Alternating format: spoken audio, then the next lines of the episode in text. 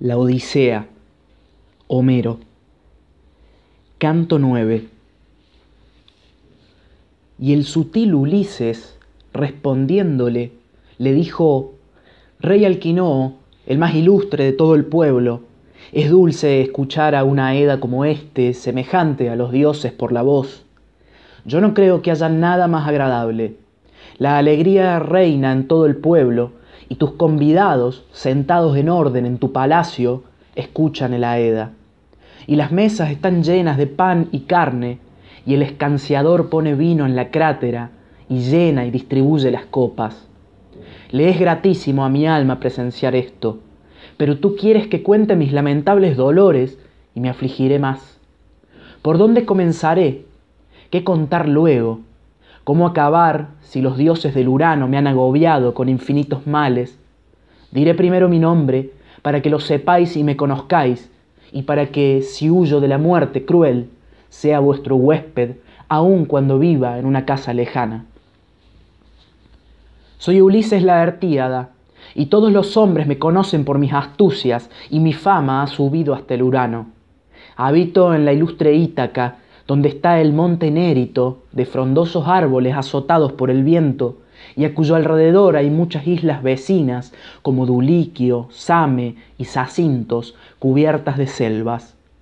Ítaca es la más alejada del continente y sale del mar del lado de la noche, así como las otras están al lado de Eos y de Helios. Es abrupta, pero fecunda en buenos mancebos, y no hay otra tierra cuya contemplación me sea más grata. La noble diosa Calipso me retuvo en sus grutas profundas, deseándome por esposo, y al igual que la engañosa Circe, me detuvo en su palacio de la isla Ea, queriéndome también para esposo, mas no pudieron llevar la persuasión a mi pecho, pues nada hay más dulce que la patria para aquel que, lejos de los suyos, vive en tierra extranjera, aun cuando ocupe un rico palacio. Pero voy a contarte mi doloroso retorno que me ordenó Zeus cuando salí de Troya. De Ilios el viento me llevó hacia los Sicones, hacia Ismaro.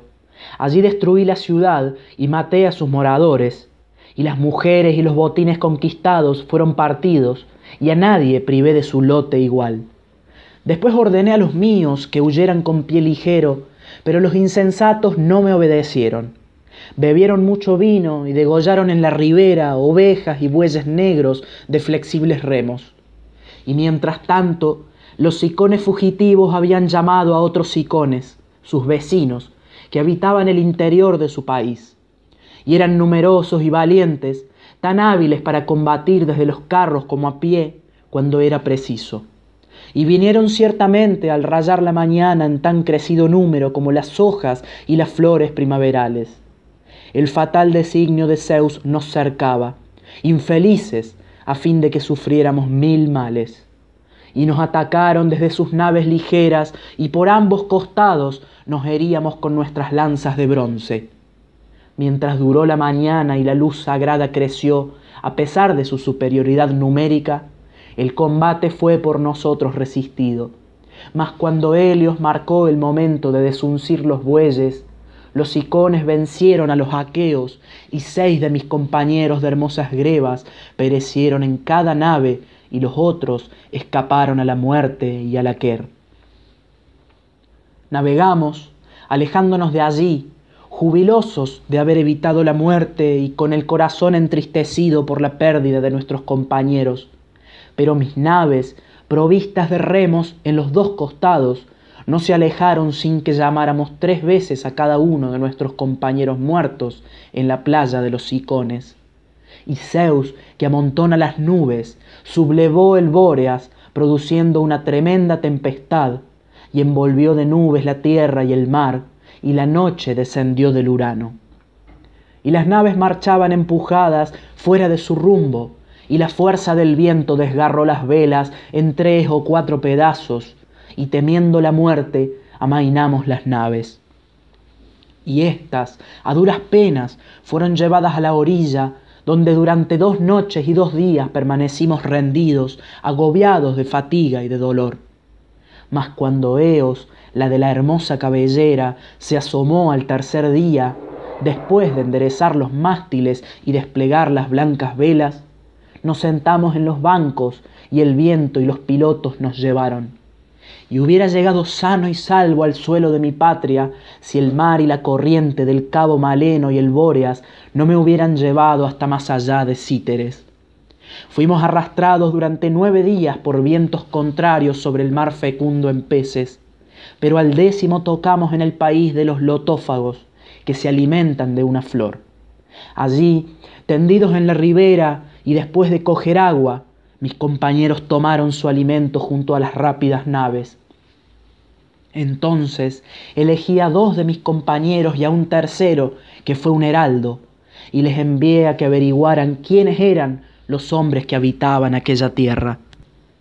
Partieron aquellos y encontraron a los lotófagos, y estos no les causaron ningún mal, sino que les brindaron con lotos para comer. Y cuando hubieron probado el dulce loto, no volvieron a acordarse de su mensaje ni de regresar, olvidados de todo, querían, querían quedarse con los lotófagos y alimentarse de lotos. Y conducidos a las naves, a despecho de sus lágrimas, les até bajo los bancos de las naves abiertas y ordené a mis queridos camaradas se apresurasen a ocupar las naves, no ocurriera que comiesen loto y olvidaran el regreso. Ocupáronlas, y sentándose ordenadamente sobre los bancos remeros, hirieron con los remos el blanco mar y navegamos enseguida, tristes en nuestro corazón. Y llegamos a la tierra de los cíclopes orgullosos y sin leyes, quienes confiados en los dioses inmortales no plantan árbol por sus manos ni labran la tierra, en la cual, sin siembra ni cultivo, crecen todas las plantas, el trigo y la cebada y las viñas que les dan el vino de sus grandes racimos crecidos bajo las lluvias de Zeus y no les son conocidas las ágoras ni las costumbres, y viven en la cima de las altas montañas y en las profundas cavernas, y cada cual de ellos gobierna a su mujer y sus hijos sin cuidado de los demás. Una pequeña isla se alza a la entrada de la tierra de los cíclopes, ni próxima ni lejana, cubierta de espesuras donde se multiplican las cabras silvestres. La presencia de los hombres jamás les ha asustado, pues los cazadores que soportan trabajos en el bosque y fatigas en la cima de las montañas no llegan a esta isla. No hay en ella rebaños que pasten, ni tierras de labor, pues ni se siembra ni se labra, ni la habitan hombres, y sólo alimenta cabras baladoras. Asimismo, tampoco tienen los cíclopes naves pintadas de rojo, ni quien las construya con bancos para los remeros, que pudieran llevarlos a las ciudades habitadas por los hombres, como estos cruzan el mar en diversas direcciones, y en las cuales pueden llegar hasta esta isla, que no es estéril y bien podría rendir todos los frutos según las estaciones. Tiene blandas y húmedas praderas a la orilla del blanco mar, y las vides allí crecerían en abundancia, y aquella tierra produciría fácilmente cereales por ser muy crasa. Su puerto es seguro y no hay en él necesidad de cuerdas, ni de arrojar áncoras, ni de atar calabrotes. Y los marinos pueden permanecer tranquilos cuanto su ánimo desee y aguardar a que sople el viento. Al fondo del puerto, una fuente limpia mana en el hueco de una gruta rodeada de álamos. Este es el lugar a que fuimos llevados, conducidos sin duda por un dios durante la noche oscura en la que nada pudimos ver. Una espesa niebla envolvía las naves y Selene no brillaba en el Urano, todo cubierto de nubes. Y ninguno de nosotros vio la isla por sus ojos, ni las enormes olas que resbalaban hasta la orilla, hasta que nuestras naves, provistas de bancos remeros, no hubieron tocado tierra. Entonces arrollamos todas las velas y desembarcamos en la orilla del mar. Después, durmiendo, aguardamos la llegada de la divina Eos. Cuando Eos, la de los dedos rosados, hija de la mañana, se dejó contemplar, recorrimos y admiramos la isla. Y las ninfas, hijas de Zeus tempestuoso, levantaron cabras monteses para que mis compañeros pudieran hacer su refacción. Enseguida sacamos de las naves los corvos arcos y las lanzas de afilada punta de bronce, y divididos en tres grupos disparamos nuestros dardos y un dios nos concedió casa abundante. Doce naves me seguían y a cada una favoreció la suerte con nueve cabras y a la mía con diez. Así, todo el día hasta la caída de Helios, comimos sentados las carnes abundantes y bebimos vino tinto, pues aún quedaba en las numerosas ánforas que habíamos tomado en la sagrada ciudadela de los Sicones. Advertíamos humareda en la tierra de los cíclopes y percibimos sus voces y los balidos de cabras y ovejas. Cuando cayó Elis, sobrevino la noche y nos acostamos a la orilla del mar. Y cuando Eos, la de los dedos rosados, hija de la mañana, se dejó contemplar después de convocados a capítulo, dije a mis compañeros, Quedad aquí, queridos compañeros, yo con mi nave y mis marinos iré a ver cómo son esos hombres, si soberbios, salvajes e injustos, u hospitalarios y temerosos de los dioses. Cuando así hube hablado, subí a mi nave y ordené a mis compañeros se embarcaran y soltaran las amarras. Se embarcaron y sentados en orden en sus bancos, hirieron con sus remos en blanco mar.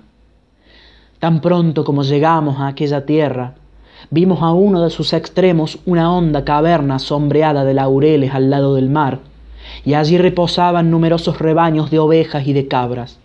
Junto a ella había pinos y encinas de alto follaje.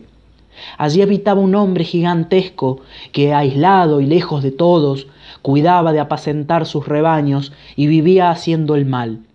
Era un monstruo prodigioso, en nada semejante a los hombres que comen pan, y sí a la cumbre selvosa de una montaña alta que se destaca de entre las demás cumbres.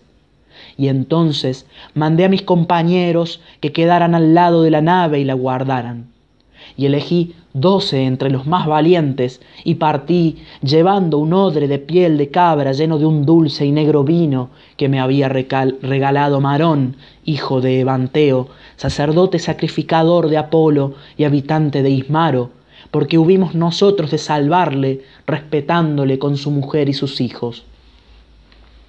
Habitaba en el sagrado bosque de Felibo Apolo, y me ofreció valiosos presentes, pues me dio siete talentos de oro bien labrado, una crátera de plata maciza y doce ánforas de vino dulce, puro y divino, que no conocían en su casa ni sus criados ni sus siervas, sino él, su mujer y la despensera. Cuando se bebía este vino rojo, se le mezclaba para llenar una copa veinte partes de agua y aún así su aroma perfumaba la crátera y era doloroso abstenerse de probarlo. Y yo llevaba un gran odre de este vino y vituallas en un saco, pues mi ánimo audaz me impelía a aproximarse a aquel hombre gigantesco, dotado de extraordinario vigor, salvaje e ignorante de la justicia y de las leyes. Pronto llegamos a su gruta sin hallarle, pues apacentaba a la sazón sus rebaños en las amplias praderas, pero entramos y contemplamos cuanto allí se veía. Los zarzos estaban cargados de quesos y los establos llenos de corderos y cabritos, cerrados y agrupados separadamente, a un lado los mayores y los recién nacidos a otro. Todos los cacharros de la ordeña estaban llenos y flotaba en ellos la nata y el suero. Mis compañeros me pedían que nos adueñáramos de los quesos y tornáramos rápidamente hacia la nave, volviendo después a sacar de los establos corderos y cabritos y huyendo luego a través del mar salobre. No lo quise hacer yo, a pesar de haber sido lo prudente, pues deseaba ver a aquel hombre y probar si me hacía los honores de la hospitalidad. Pero su presencia no hubo de ser grata a mis compañeros. Reanimando el fuego y comiendo queso le esperamos sentados. Y vino de los pastizales, trayendo a hombros un haz de leña seca para preparar su comida, que arrojó a la entrada de la gruta con estrépito. Nosotros nos replegamos, asustados, hacia el fondo del antro, y metió en la honda caverna todas aquellas robustas ovejas que había de ordeñar, dejando fuera, pero dentro de la cerca, los machos cabríos, los carneros y los carneros padres. Después levantó a pulso un enorme bloque de piedra tan pesado que veintidós sólidos carros de cuatro ruedas no hubieran podido mover y lo colocó en su sitio. Esta era la inmensa mole de que se servía como puerta. Después se sentó y empezó a ordeñar las ovejas y las cabras baladoras con esmero y puso sus hijuelos a cada una de ellas. Cuajó enseguida la mitad de la blanca leche y la colocó en cestillos tejidos y echó la otra mitad en vasijas para beberla a la vez que los manjares que habían de servirle de alimento. Y tan pronto como hubo acabado esta faena, rápidamente encendió lumbre y advirtiéndonos, nos dijo, ¿Quiénes sois forasteros? ¿De dónde venís surcando el mar? ¿Qué guía algún fin o erráis sin oriente, como los piratas que vagabundean en el mar, exponiendo sus almas al peligro y llevando desdichas a los hombres? Así dijo, y nuestro caro corazón quedó espantado del sonido de la voz y del aspecto del monstruo. Mas contestándole, le dije, somos aqueos llegados de Troya y erramos a merced de todos los vientos sobre las olas del mar, buscando nuestra tierra por derroteros y caminos ignorados. Así lo quiso Zeus, nos gloriamos de ser guerreros del atrida Agamenón, cuya gloria es ciertamente inmensa bajo el Urano, pues ha destruido una gran ciudad y dominado pueblos numerosos, y nos prosternamos suplicantes a tus rodillas para que seas hospitalario con nosotros y nos ofrezcas los presentes con que es costumbre regalar a los huéspedes. Respeta a los dioses, oh excelente, ya que te suplicamos que Zeus es vengador de los suplicantes y de los forasteros dignos de ser recibidos como huéspedes venerados. Así hablé, y él me repuso con indignado ánimo, Eres necio, extranjero, o vienes de muy lejos, ya que me ordenas temer a los dioses y someterme a ellos. Los cíclopes no se cuidan nada de Zeus tempestuoso ni de los dioses bienaventurados, porque son más fuertes que ellos. Y no te perdonaré a ti ni a tus compañeros por temor a la cólera de Zeus, sino porque mi alma me lo ordena. Pero dime, ¿dónde has dejado para llegar hasta aquí tu bien construida nave? ¿Lejos o cerca? Que lo sepa yo. Habló así, tentándome, pero no pudo confundirme, porque yo sé muchas cosas, y le contesté estas engañosas palabras. Poseidón, que sacude la tierra, ha roto mi nave, arrojándola contra las rocas de un promontorio, a un extremo de vuestra patria, y el viento la ha lanzado fuera del mar, y con estos he escapado de la muerte. Así le dije, y con ánimo feroz no me contestó nada, pero arrojándose sobre mis compañeros con las manos extendidas, cogió a dos de ellos y les aplastó contra el suelo como a pequeños cachorros, y su cerebro saltó y mojó la tierra. Y arrancándoles los miembros uno a uno, el cíclope preparó su alimento, y los devoró como un león salvaje, y no dejó ni sus entrañas, ni sus carnes, ni sus huesos llenos de médula. Y gimiendo, nosotros alzamos nuestras manos a Zeus frente a aquel horrible espectáculo, pues la desesperanza invadió nuestra alma. Tan pronto como el cíclope hubo llenado su enorme vientre comiendo carne humana y bebiendo leche sin medida, se tendió a dormir en medio de la gruta entre sus rebaños. Pensé entonces en mi magnánimo corazón desenvainar mi aguda espada y cayendo sobre él clavársela en el pecho, allí donde las entrañas envuelven el hígado. Pero un nuevo pensamiento me retuvo. Hubiéramos perecido, en efecto, de una horrible muerte, pues no hubiéramos podido mover con nuestras manos el pesado pedrusco con que había cerrado la alta entrada. Y por eso esperamos, afligidos, a que llegara la divina Eos. Cuando Eos, la de los dedos rosados, hija de la mañana, se dejó contemplar, el cíclope encendió lumbre y se puso a ordeñar a sus ilustres rebaños, y colocó a los hijuelos bajo sus madres. Después, acabada presurosamente la faena, eligió de nuevo a dos de mis compañeros y preparó su comida. Y después que hubo comido, separando sin esfuerzo la enorme piedra, empujó hacia afuera sus pingües rebaños, y volvió a colocar la roca en su sitio como la tapa de un carcaj y llevó con mucho ruido sus pingües ganados hacia la montaña. Yo me quedé meditando un horrible proyecto y pensando qué haría para vengarme y para que Atenea escuchara mis votos benévolamente, y el siguiente designio fue el que mejor pareció a mi corazón, La gran masa del cíclope yacía en medio de la cerca, un olivo verde que él había cortado para apoyarse en él cuando estuviera seco. Aquel tronco nos pareció igual al mástil de una nave de carga de veinte remos que hendiera las anchas olas. Tales eran su longitud y grueso. Corté de su alrededor una rama como de una brasa y la di a mis compañeros para que la pulieran.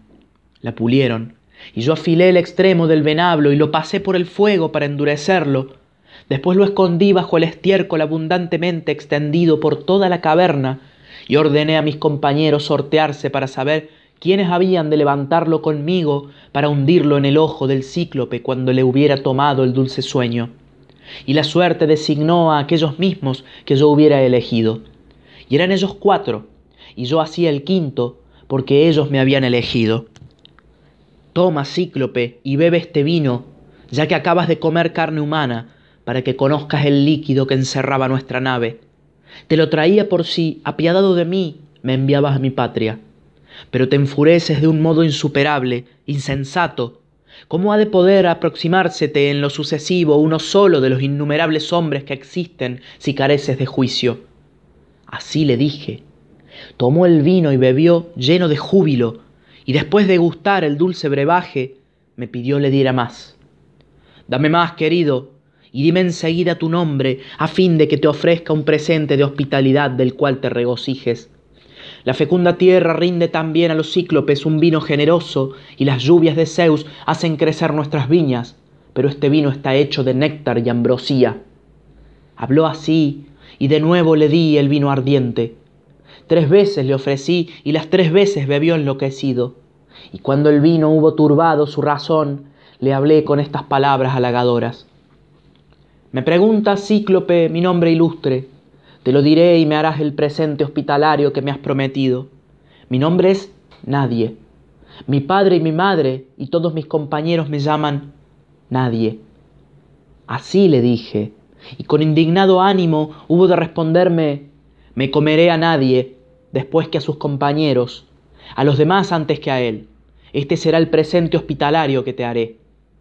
Dijo así y cayó de espaldas, y yacente dobló el monstruoso cuello, y el sueño que a todos rinde le tomó, y de su garganta salieron vino y trozos de carne humana, pues vomitaba ahito de vino. Entonces metí el venablo de madera entre el rescoldo para calentarse, y exhorté a mis compañeros a fin de evitar que, asustados, me abandonasen. Después, cuando la estaca de olivo, a pesar de estar verde, iba a empezar a arder, pues brillaba intensamente, la retiré del fuego. Mis compañeros estaban a mi alrededor y un daimón nos infundió gran valentía. Cogiendo la estaca de olivo afilada por la punta, la hundieron con en el ojo del cíclope, y yo, apretando detrás, la hacía girar igual que un constructor de navíos taladra la madera con un barreno, mientras sus compañeros la sujetan por ambos lados con una correa y aquel gira sin descanso. Así hacíamos nosotros girar la estaca encendida en el ojo del cíclope, y la cálida sangre brotaba y la evaporación de la pupila ardiente le quemaba párpados y cejas, y las raíces del ojo crepitaban como cuando un herrero sumerge una guadaña o una azuela en agua fría y rechina estridente al adquirir el temple que da la fuerza del hierro. Así su ojo producía un ruido extraño en torno a la estaca de olivo, y lanzaba el cíclope horribles alaridos y las rocas se estremecían. Y nosotros huimos espantados. Mas él se arrancó la estaca manchada de mucha sangre, y pleno de dolor, la arrojó lejos. Entonces llamó con grandes voces a los cíclopes que habitaban a su alrededor, en las cavernas de los promontorios azotados por los vientos, y al oír sus voces acudieron de todos lados, y en pie a la entrada y alrededor del antro, le preguntaban de qué se dolía. ¿Por qué, Polifemo, lanzas tales lamentos en la noche divina y nos despiertas? ¿Qué te ocurre? ¿Algún mortal te ha robado tus ovejas? ¿Quiere alguien matarte con fuerza o con engaño? Y el robusto Polifemo le contestó desde lo hondo de su antro, Oh amigos, que quién me mata con fuerza o con engaño, nadie. Y ellos le respondieron con palabras aladas, Ciertamente, si nadie está contigo, nadie puede hacerte mal, pero no se pueden eludir los que envía el gran Zeus, ruega a tu padre, el rey Poseidón. Así dijeron y se marcharon, y mi caro corazón reía porque mi nombre les había engañado tanto como mi sutil astucia. Pero el cíclope, gimiendo y lleno de dolores, tanteando con las manos, levantó la roca de la puerta y sentándose allí mismo, extendió los brazos para coger a quien quiera que intentara salir con las ovejas. Pensaba sin duda que yo era necio. Mientras tanto, meditaba yo qué sería lo más conveniente para salvar a mis compañeros y a mí mismo de la muerte. Calculaba astucias y proyectos, ya que se trataba de la vida y nos amenazaba un gran perjuicio. Y esta resolución me pareció acertada en mi ánimo. Los carneros eran gordos y lanosos, hermosos y grandes, y tenían una lana de color morado. Los até de tres en tres con mimbre tejida de la que servía de lecho al cíclope monstruoso y feroz. El del centro conducía a un hombre y los de cada lado ocultaban a un compañero. Pero había un carnero mayor que los demás. Me abracé a sus espaldas, colgando bajo su vientre y sujetas mis manos entre la lana espesa, y revestidos de paciencia y suspirando, esperamos a la divina Eos. Y cuando Eos, la de los dedos rosados, hija de la mañana, se dejó contemplar, el cíclope empujó los carneros de sus rebaños hacia los pastizales, y las hembras balaban en los establos porque no había podido ordeñarlas y sus ubres estaban cargadas. Y él, agobiado de dolores, palpaba el lomo de todos los carneros que pasaban ante él, pero el necio no se enteraba de que mis compañeros iban encogidos bajo el viente de los carneros lanudos. Y el que me conducía a mí entre su espesa lana, abrumado, salía el último, mientras yo revolvía mil proyectos. Y el robusto Polifemo, palpándole, le dijo Carnero perezoso, ¿por qué sales de mi gruta el último de todos? Antes nunca te quedabas detrás de los demás, sino que el primero pisabas las tierras, las tiernas florecillas de los prados, y con toda presteza llegabas a la corriente de los ríos, y al anochecer eras el primero en reintegrarte al cercado, y ahora vienes el último. Echas de menos el ojo de tu amo, que un mal hombre, nadie, me ha saltado con la ayuda de sus miserables compañeros después de perturbar mi espíritu con el vino pero creo que nadie no se librará de la muerte. Pluguiera a los dioses que tú pudieses comprender, hablar y decirme dónde se esconde de mi furia. En el acto su cerebro aplastado salpicará la caverna aquí y allá, y mi corazón se consolaría de los daños que me ha hecho ese miserable nadie. Diciendo así, dejó salir al carnero. Apenas me alejé un corto espacio del antro y de la cerca, me descolgué del carnero y desaté a mis compañeros. Desviamos de su camino los grasientos rebaños y los condujimos a nuestra nave. Nuestros queridos compañeros nos acogieron con alegría a los pocos que habíamos escapado de la muerte, pues nos recordaban, y gimieron y lloraron por los otros. Pero con un guiño de mis ojos les prohibí llorar y les ordené metieran en la nave los lanudos carneros y volvieran a hender el mar salobre. Al punto se embarcaron y sentados ordenadamente en los bancos remeros, hirieron con sus remos el espumoso mar, y cuando aún estábamos a una distancia en que la voz podía oírsenos, entonces dije al cíclope estas palabras ofensivas.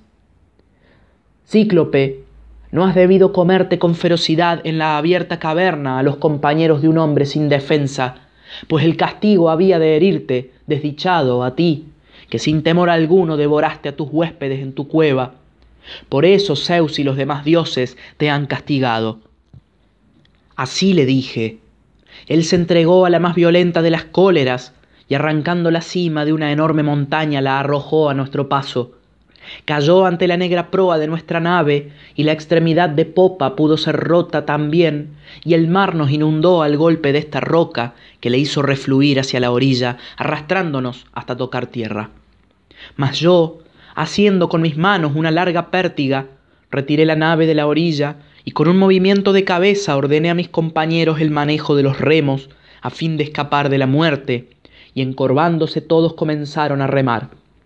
Y cuando ya dentro del mar nos hallábamos a una distancia doble de la anterior, Quise de nuevo gritar al cíclope, y todos mis compañeros se oponían, diciéndome suplicantes, Desdichado, ¿por qué quieres enojar a ese hombre salvaje? Arrojando esa roca al mar, ha arrumbado nuestra nave hasta la orilla, donde hemos podido perecer, y si oye tus palabras o el sino de tu voz, podrá aplastar nuestras cabezas y sepultar nuestra nave bajo otra roca que lance, ya que es tanto su vigor. Así me dijeron, pero no persuadieron a mi magnánimo corazón, y le hablé de nuevo injuriosamente. Cíclope, si alguno de los hombres mortales te pregunta sobre la vergonzosa razón de tu ceguera, dile que tu ojo ha sido arrancado por Ulises, el destructor de ciudadelas, hijo de Laertes, y que vive en Ítaca.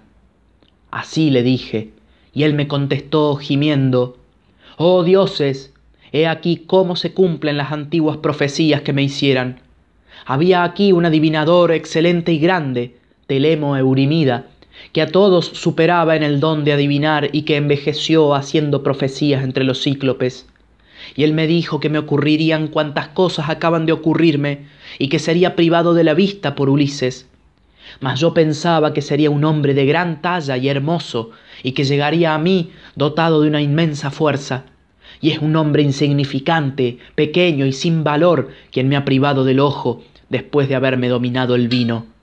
Llégate aquí, Ulises, para que te regale con los presentes de hospitalidad. Yo pediré, pediré al inmortal que sacude la tierra que te vuelva a tu patria, pues soy su hijo y él se gloria de ser mi padre, y me curará si le place, y no otro alguno de los dioses eternos ni de los hombres inmortales. Habló así, y yo le contesté, pluguiera a los dioses que te hubiera arrancado el alma y la vida, y enviádote a la morada de Edes, tan seguramente como él no te curará el ojo. Así le dije, y en el acto suplicó al rey Poseidón, extendiendo las manos hacia el Urano estrellado. Escúchame, Poseidón, de cabellos azules que sujetas la tierra.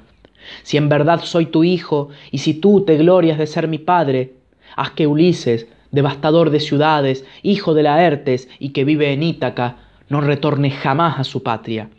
Mas si su destino es el de volver a ver a sus amigos y el de volver a entrar en su bien construido palacio y en su patria, que no llegue sino muy tarde, después de haber perdido a sus compañeros y a bordo de una nave ajena, y que padezca después de llegar a su morada.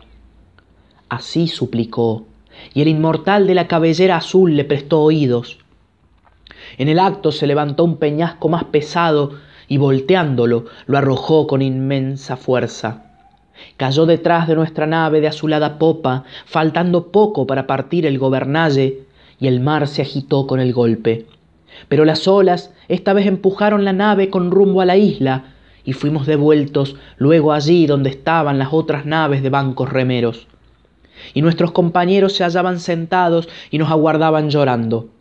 Apenas abordamos, arrastramos la nave a la arena y saltamos a la orilla. Después de sacadas de la abierta nave, nos repartimos las reses del cíclope y ninguno se quedó sin su lote. Y mis compañeros me dieron en carnero además de la parte que me correspondía. Y después de sacrificarlo sobre la orilla a Zeus Cronida que amontona las negras nubes, quemé los muslos en su honor. Pero Zeus no hizo caso de mi sacrificio. Antes bien pensaba en perder todas mis naves de bancos remeros y a todos mis caros compañeros y nosotros descansamos allí durante todo el día hasta la caída de Helios, comiendo abundante carne y bebiendo dulce vino. Y cuando Helios cayó y sobrevino la sombra, nos tendimos a la orilla del mar. Y cuando Eos, la de los dedos rosados, hija de la mañana, se dejó contemplar, mandé a mis compañeros que se embarcaran y desataran los calabrotes. Y en el acto se embarcaron, y sentándose ordenadamente en sus bancos, hirieron el blanco mar con sus remos, y desde allí navegamos tristes nuestros corazones, pues si bien nos libramos de la muerte, también habíamos perdido a nuestros queridos compañeros.